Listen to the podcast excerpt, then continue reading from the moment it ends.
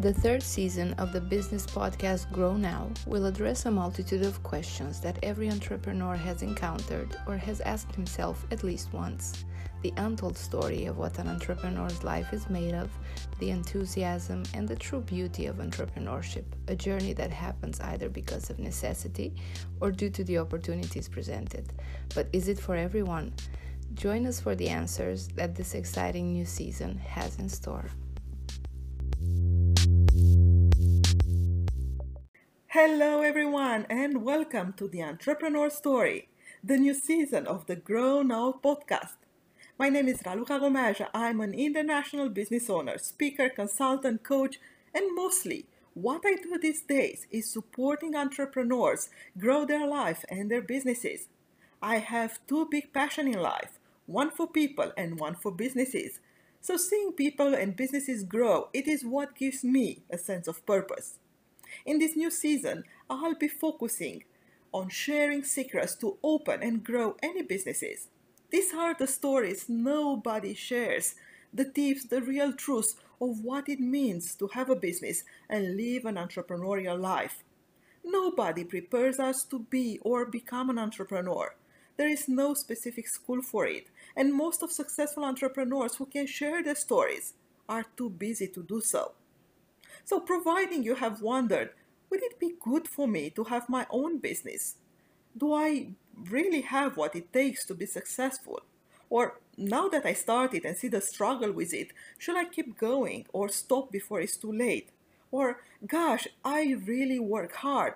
I wonder why my business is not longer growing. These and so many more answers in this new season. While you may listen to this podcast while driving or doing something in parallel, I will definitely encourage you to take notes, at least for the tips and things to do, as this is the best way not only to remember, but also to implement. Because the key is implementation. And as most entrepreneurs have no time, we'll keep it short 10 15 minutes per week so you can actually make time for you and your business. People ask me, is this the right moment to start something different, to be innovative, to implement things? Sure, it is. Most of us are afraid to invest or even start working with an expert to find ways further. This podcast could be the affordable way to actually start doing and see the results before you decide to invest in working with someone. Ready? Let us start this beautiful story of entrepreneurs. Hello, my dear friends. Hello, my dear listeners. And yes, you're back. You are continuing your entrepreneur journey, and I'm so glad and honored that you're choosing us to do so.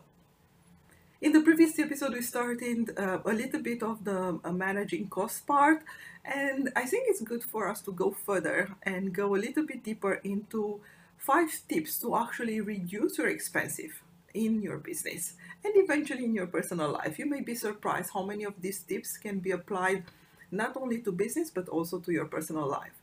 So, like always, please um, be prepared to take uh, some notes and also share this, share this information with people who may need it, or those you may see they are usually overspending or spending, uh, they, they create debts for themselves or they spend money they don't have. Maybe this episode can help them as well.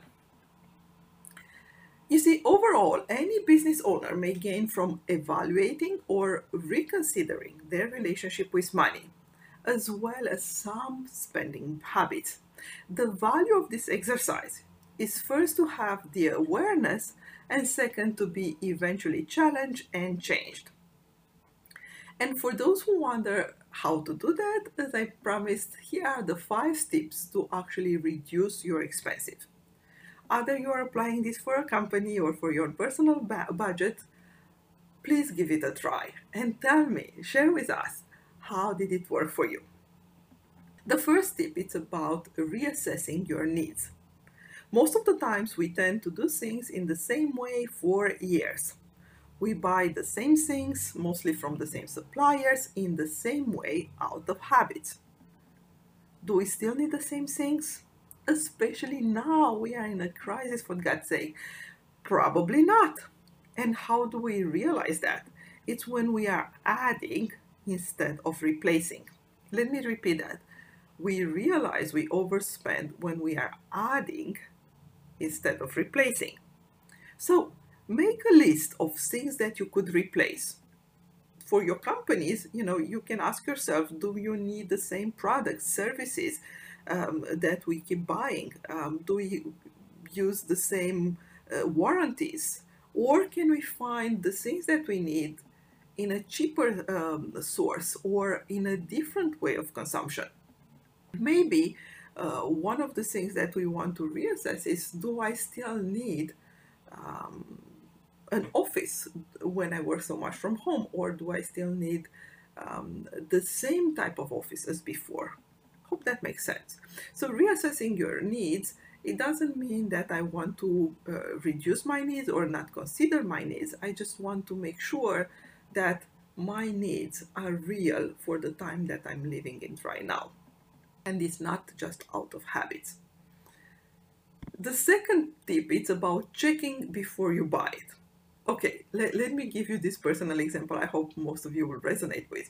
How many times have you went to the supermarket and came back with, let's say, mustard and you realize you still have one in the fridge? Or milk. Milk it's a good idea. People go to the supermarket, they have no clue if they still have milk in the fridge, so they buy milk. By the time they come back home, guess what? There is milk in the fridge. What will happen with the old milk? Well, we all know it, right? So it's the same for the office supply. For example, we can go and buy uh, new ones, uh, you know, even pens or book notes or whatever you need in terms of business supplies, office supplies, right? And the old ones are still somewhere in some drawers, and then we discover them, I don't know, days later. As a reminder, and this is true for personal as well, whatever we keep and we did not use for years, chances are we do not need it. And in that case, we definitely want to sell it or to give it away or to clean up. And one golden rule I learned check within all the things that you have.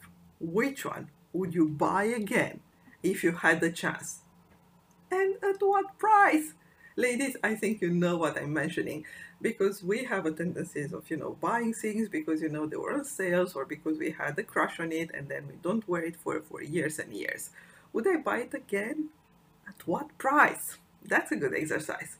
Tip number three assess made or buy or even borrow. Okay when we start to optimize some good sense can replace the old habits. Do I need to pay for a product or a service or I can do it myself?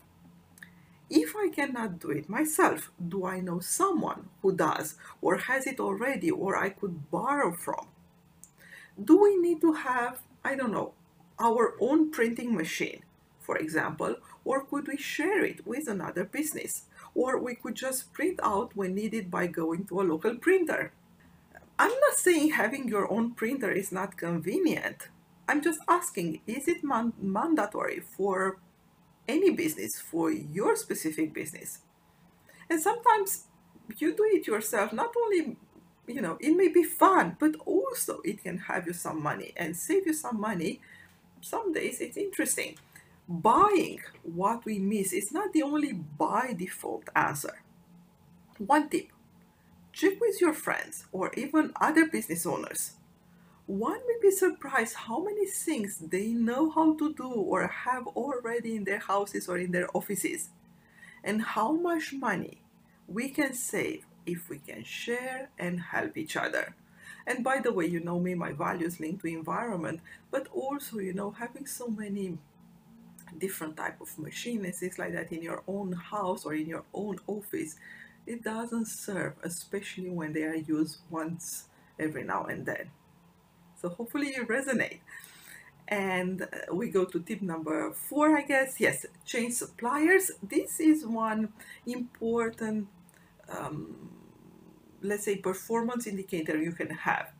You can have a look to your supplier's portfolio. How long have been working with you? When was the last time you welcome a new supplier? It is the same for individual expenses. When was the last time you know, you change the bread you eat or the milk, we were talking about the milk earlier, you buy. I'm not saying you have to change all of them. I'm just saying that you know, I'm, of course, if you have the same meal for the for the entire life, I, it, it's not an issue, right? But this question about giving it a try, at least for a few items, those who seem most easy to try out and most expensive today. Sometimes we choose to try, sometimes we have to try because I don't know, our supplier is not longer there, or you know, you really hear about a newcomer and by the way, this is giving me the opportunity to introduce uh, the last tip, the five one, the fifth one. Give a chance to a newcomer.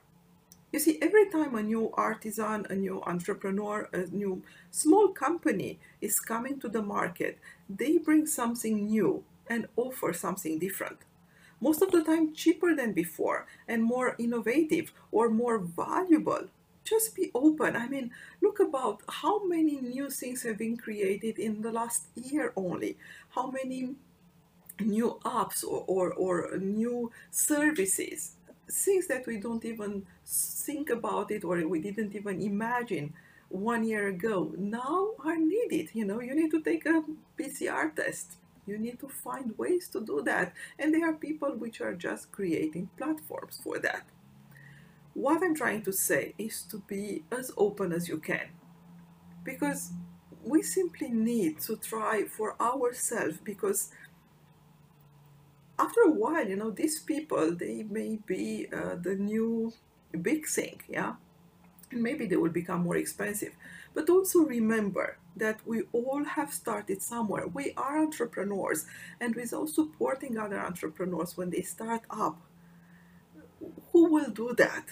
all we needed when we start was someone to trust that we have something valuable to offer and to trust them to trust us was buying from us so give a chance to a newcomer you see overall because i'm talking about uh, this cost uh, part it's not something that i'm saying you know buy cheap or be cheap i am just saying to buy differently reassess what you need for real and what worth what we buy do we pay the right price for the right quality? Do we need the quality or specific high quality in everything? What if, if we don't buy it? Can we still be okay and do our business?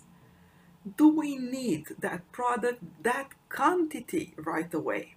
Ask yourself those questions before buying anything, and you will see already some improvements. And to move forward, one may ask what and how shall we buy within a crisis, especially, you know, the global one I keep mentioning and we are facing it nowadays.